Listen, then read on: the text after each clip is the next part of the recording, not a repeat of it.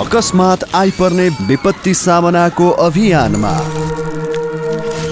High face र capital एफएमको सहकार्य। कार्यक्रम आकस्मिक सन्देश।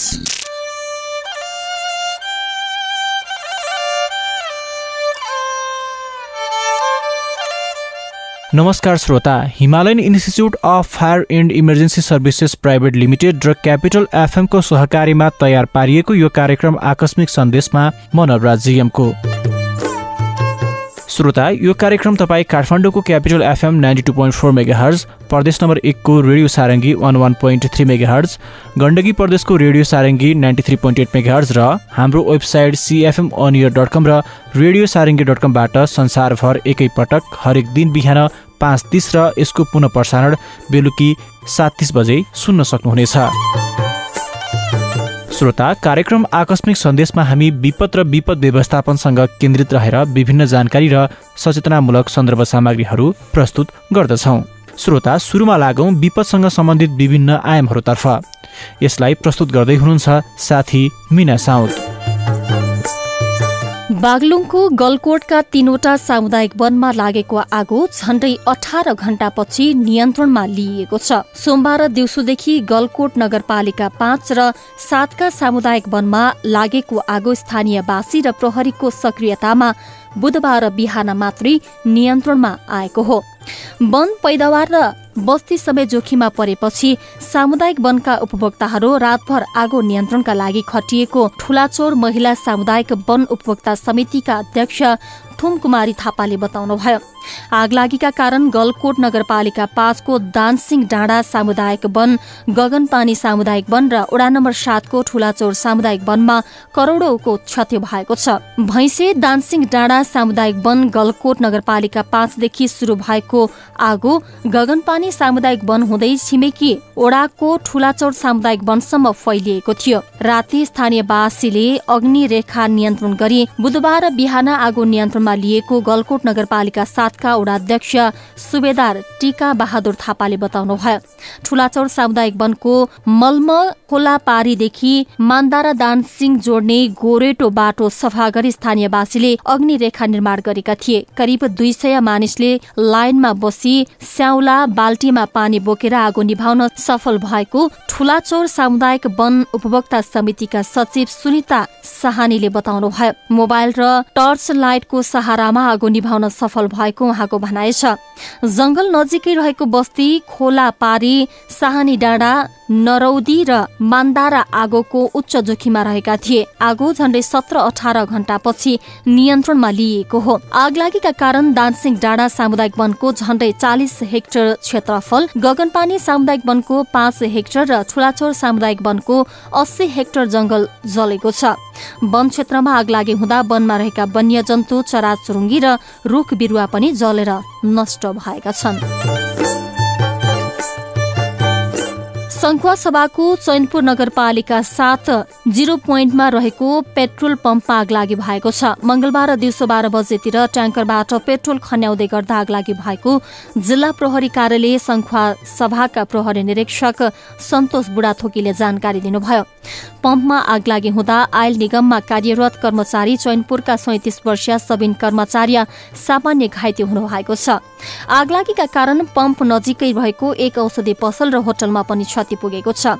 आगलागीका क्रममा सामान निकाल्ने क्रममा रेडियो अरूणको उपकरणमा पनि क्षति पुगेको छ। रेडियोको ट्रान्समिटर कम्प्युटर लगायतका उपकरणमा क्षति पुग्दा प्रसारण बन्द भएको रेडियोका स्टेशन म्यानेजर दुर्गा बहादुर कटुवालले बताउनुभयो।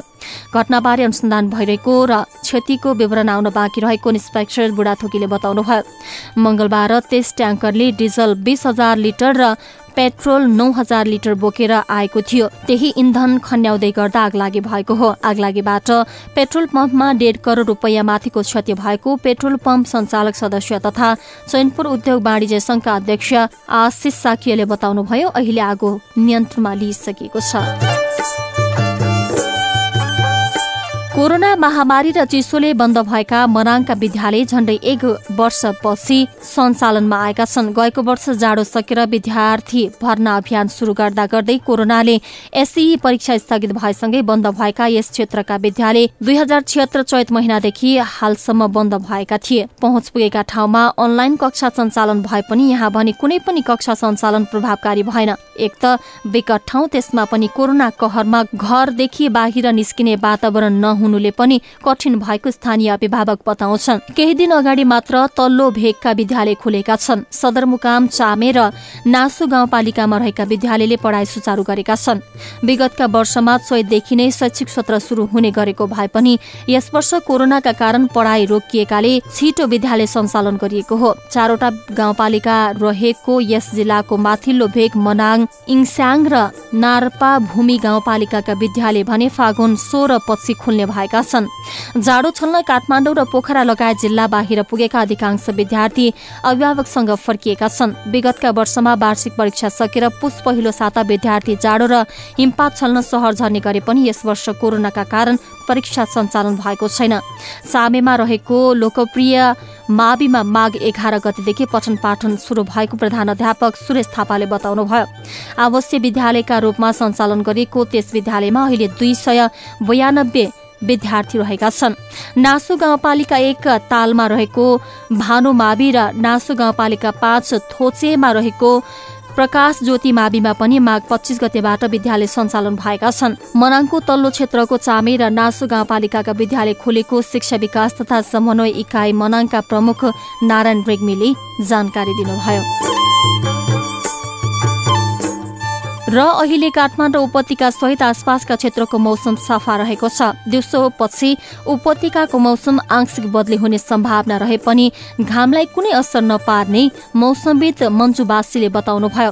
उहाँका अनुसार आज उपत्यका सहित बागमती प्रदेशका धेरैजसो स्थानको मौसम सामान्यतया सफा रहनेछ। यस्तै अहिले तराईका धेरैजसो ठाउँमा हल्का हुस्सु कुहिरो लागेको छ। हुस्सु कुहिरो बिस्तारै हट्दै जाने उहाँले बताउनुभयो। आज बेलुका प्रदेश एक गण्डकी प्रदेश कर्णाली प्रदेश प्रदेश र सुदूरपश्चिम प्रदेशका केही स्थानमा भने हल्का वर्षाको सम्भावना रहेको महाशाखाले जनाएको छ। कार्यक्रममा पालो भएको छ अब छोटो विश्रामको। अकस्मात आइपर्ने विपत्ति सामनाको अभियानमा। हाई फेस र क्यापिटल एफएमको सहकार्य। कार्यक्रम आकस्मिक सन्देश।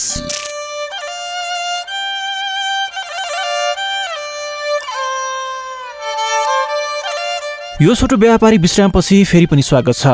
Himalayan institute of fire and emergency services private limited र क्यापिटल एफएमको सहकार्यमा तयार पारिएको यो कार्यक्रम आकस्मिक सन्देशमा म छु नवराजियम श्रोता तपाईँ यो कार्यक्रम काठमाडौँको capital FM ninety two point four megahertz प्रदेश नम्बर एकको radio Sarangi one one point three mega Gandaki प्रदेशको radio Sarangi ninety three point eight mega र हाम्रो website CFM on air dot com र रेडियो सारङ्गी डट कमबाट संसारभर एकैपटक हरेक दिन बिहान पाँच तिस र यसको पुनः प्रसारण बेलुकी सात तिस बजे सुन्न सक्नुहुनेछ।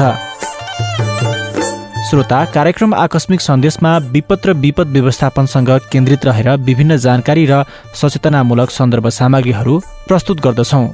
श्रोता पुनः लागौँ अब बाँकी रहेका सन्दर्भ सामग्रीहरूतर्फ। श्रोता पानी पिउँदा ध्यान दिनुपर्ने कुराहरूका बारेमा आज हामी चर्चा गर्दैछौँ। श्रोता पानी जीवनको लागि अत्यावश्यक चिज हो। आयुर्वेद र योगमा पानीलाई भोजनभन्दा पनि महत्त्वपूर्ण मानिन्छ। हाम्रो शरीर करिब साठीदेखि सत्तरी प्रतिशतसम्म पानीले बनेको हुन्छ। शरीरमा हरेक दिन छदेखि दस गिलाससम्म शरीरको लागि पानीको आवश्यकता पर्छ। पानीलाई औषधिका रूपमा पनि प्रयोग गरिन्छ। पानी पिउने सही तरिका थाहा नपाउँदा यसले शरीरमा हानि पनि पुर्याउन सक्छ। श्रोता त्यसैले थाहा पाउनुहोस् पानी पिउने सही समय र तरिका यस्ता छन्।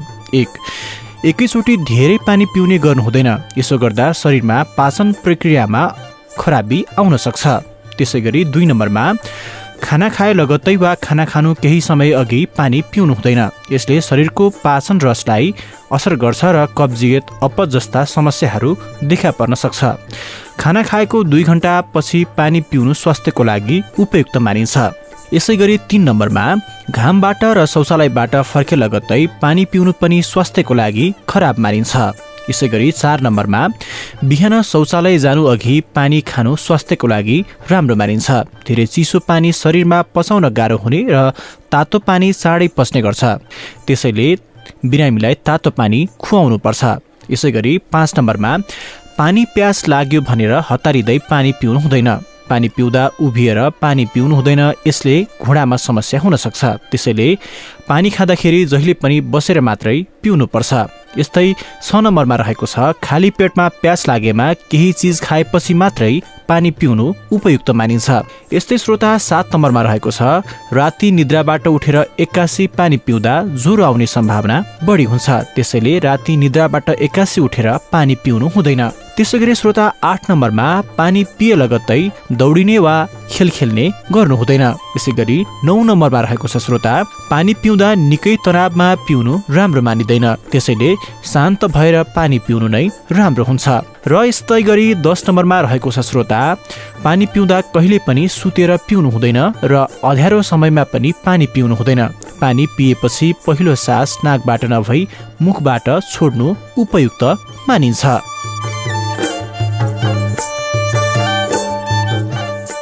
श्रोता आजको लागि भने कार्यक्रमको समय सीमा सकिएको छ। हौस् त श्रोता कार्यक्रम निर्माणमा सहयोग गर्नुहुने साथी मिना साउद र प्राविधिक साथी विश्व विष्टलाई धन्यवाद दिँदै कार्यक्रमको यो श्रृङ्खलाबाट मनोबराज जिएम पनि विदा हुन्छु। क्यापिटल एफएम सुन्दै गर्नुहोस्। नमस्कार।